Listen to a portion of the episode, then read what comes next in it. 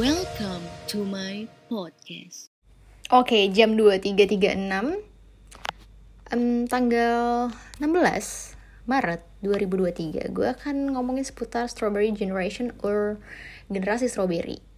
Apa sih generasi strawberry ini? Stra- uh, generasi strawberry ini adalah sebuah istilah yang menggambarkan fenomena, fenomena generasi muda saat ini, di mana mereka biasanya memiliki ide dan kreativitas yang sangat tinggi, namun saat diberikan sedikit pressure atau tekanan, mereka mudah hancur layaknya buah stroberi. Jadi looks-nya itu cantik gitu ya, merah, merona gitu ya, dengan tampilan stroberi yang yang lucu, imut. Tapi ketika uh, mereka disentuh sedikit, mereka akan mudah lembek atau mudah hancur seperti itu ya.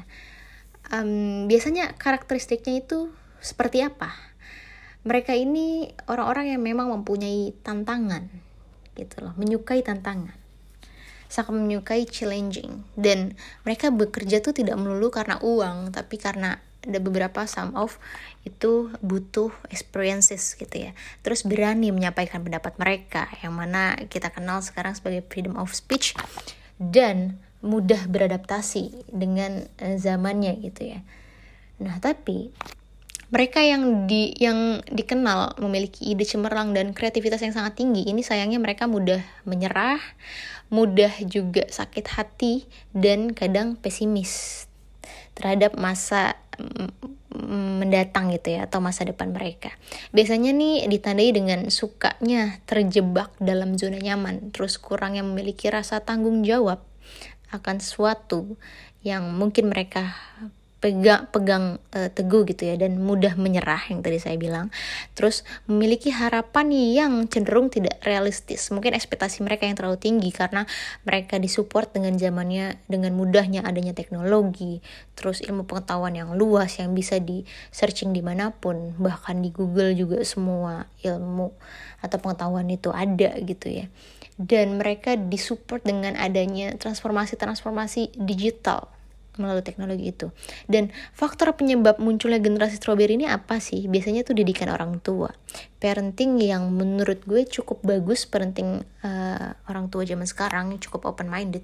Cuma itu yang membuat terkadang mental si anak ini apa ya, kurang kuat gitu. Beda dengan generasi yang dulu kan uh, orang tuanya kan cukup keras dan menggembleng banget anaknya. Nah, kalau ini parentingnya cukup bagus, tapi uh, mereka uh, kadang itu tidak bisa memberikan sepenuhnya tanggung jawab kepada si anak. Terus juga labeling atau panggilan yang uh, biasanya diberikan orang tua. Dan kadang juga uh, jeleknya adalah adanya self-diagnose tanpa uh, penampingan ahli gitu. Makanya uh, beberapa kendala dari Strawberry Generation ini yaitu yang pertama yang paling digadang-gadangkan mental health, terus uh, butuh healing-healing yang kita kenal. Sebenarnya healing itu kan sebenarnya adalah proses penyembuhan aja, tapi healingnya mereka nih uh, lebih ke uh, holiday gitu kali ya.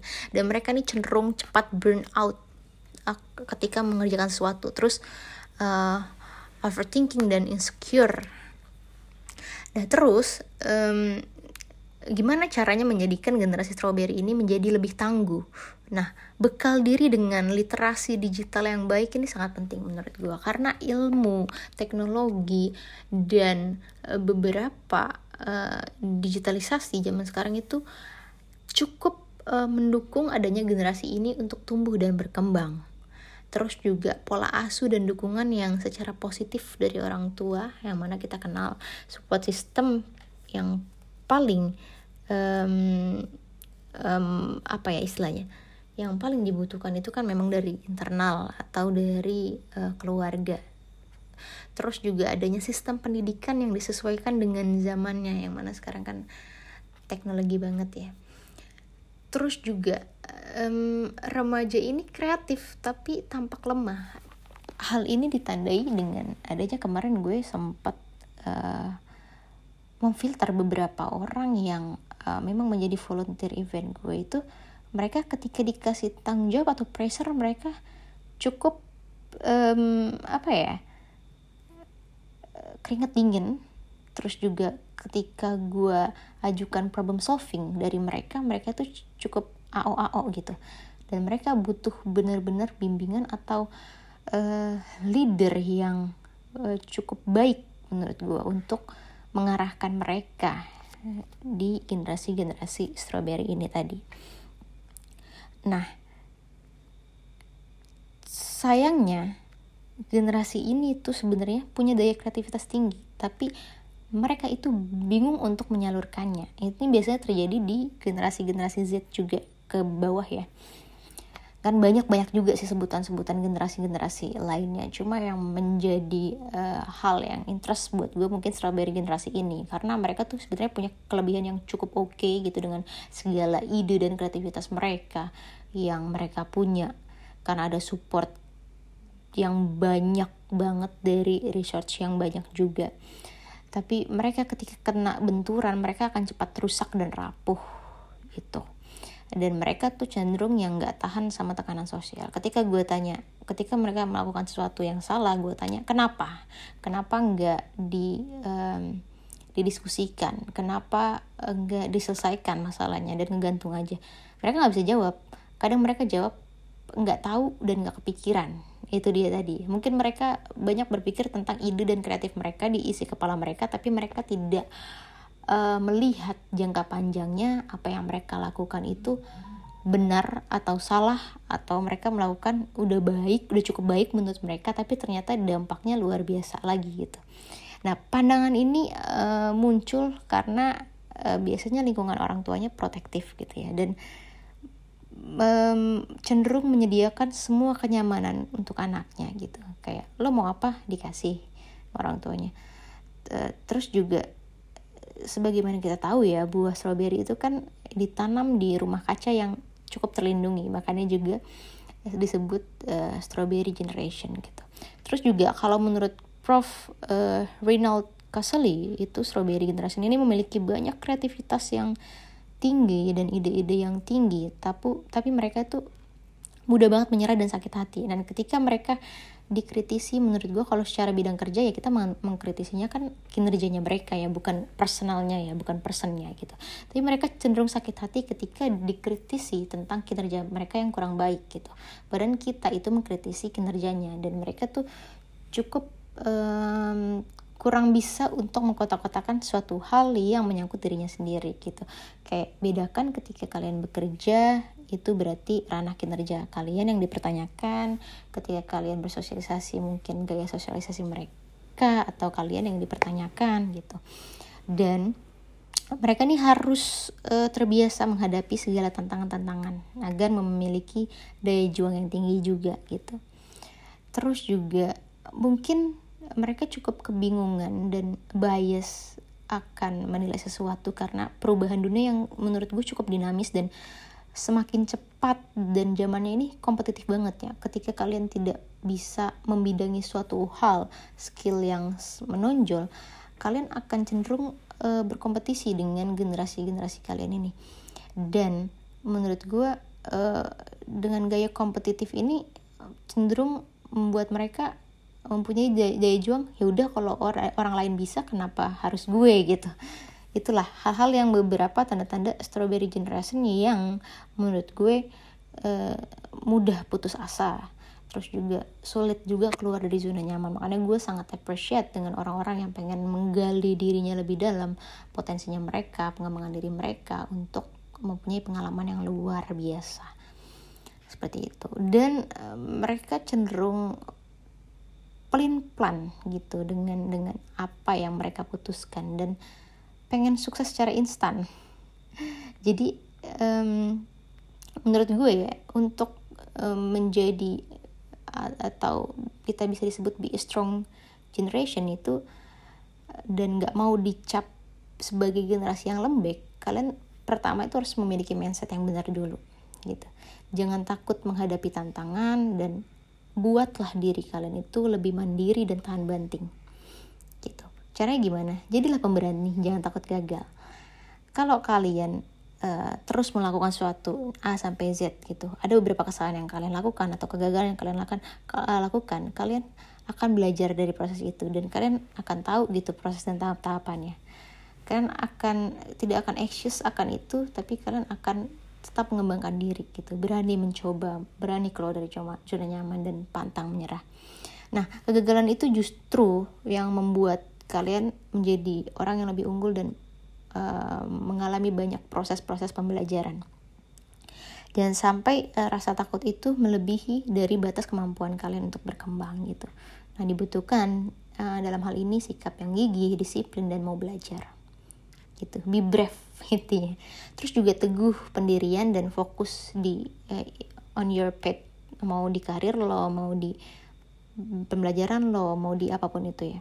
Berhadapan langsung dengan lingkungan yang terus cepat berubah dan secara instan ini menurut kal- uh, membuat kalian harus tetap jadi uh, orang yang hustle dan punya tekad yang kuat gitu. Jangan pernah berpikiran uh, atau terbawa kepada arus yang negatif dan membandingkan diri dengan yang lain, karena setiap orang punya path uh, karirnya masing-masing dan suksesinya masing-masing. Jadi mulai melakukan apa yang ingin kalian lakukan. Terus ingat, sesuatu ini gak ada yang instan. Mungkin gue masih masuk ke dalam generasi yang emang pengennya cepat instan gitu ya. Cuma menurut gue kesuksesan, kesuksesan itu atau suatu keberhasilan itu harus melalui beberapa proses yang panjang. Nah, terkadang sikap generation uh, strawberry ini cenderung uh, malas atau maunya cepat aja gitu. Sorry. Alhamdulillah barakallah Allah. Belajarlah sabar dari proses itu, dan kalau misalkan mulai burn out takes time. Ambil waktu untuk rehat dan uh, bikin pembaruan lagi untuk kalian tetap semangat. Nikmatin prosesnya.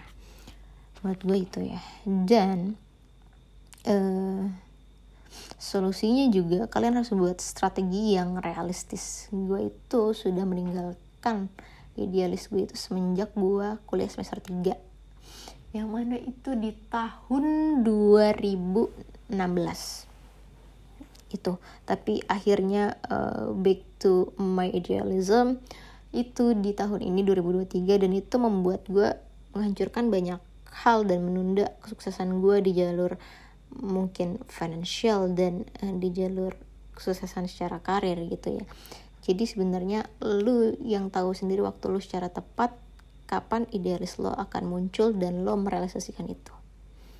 Terus juga menurut gue banyak uh, harus menampilkan keterampilan-keterampilan baru atau mengulik sesuatu yang lo belum bisa menjadi bisa. Itu dulu, nggak usah nggak perlu adver- nggak perlu expert dulu atau advance dulu, tapi seenggaknya kalian tahu tipis-tipis hal apa yang dibutuhkan di lima tahun mendatang kalian hidup gitu.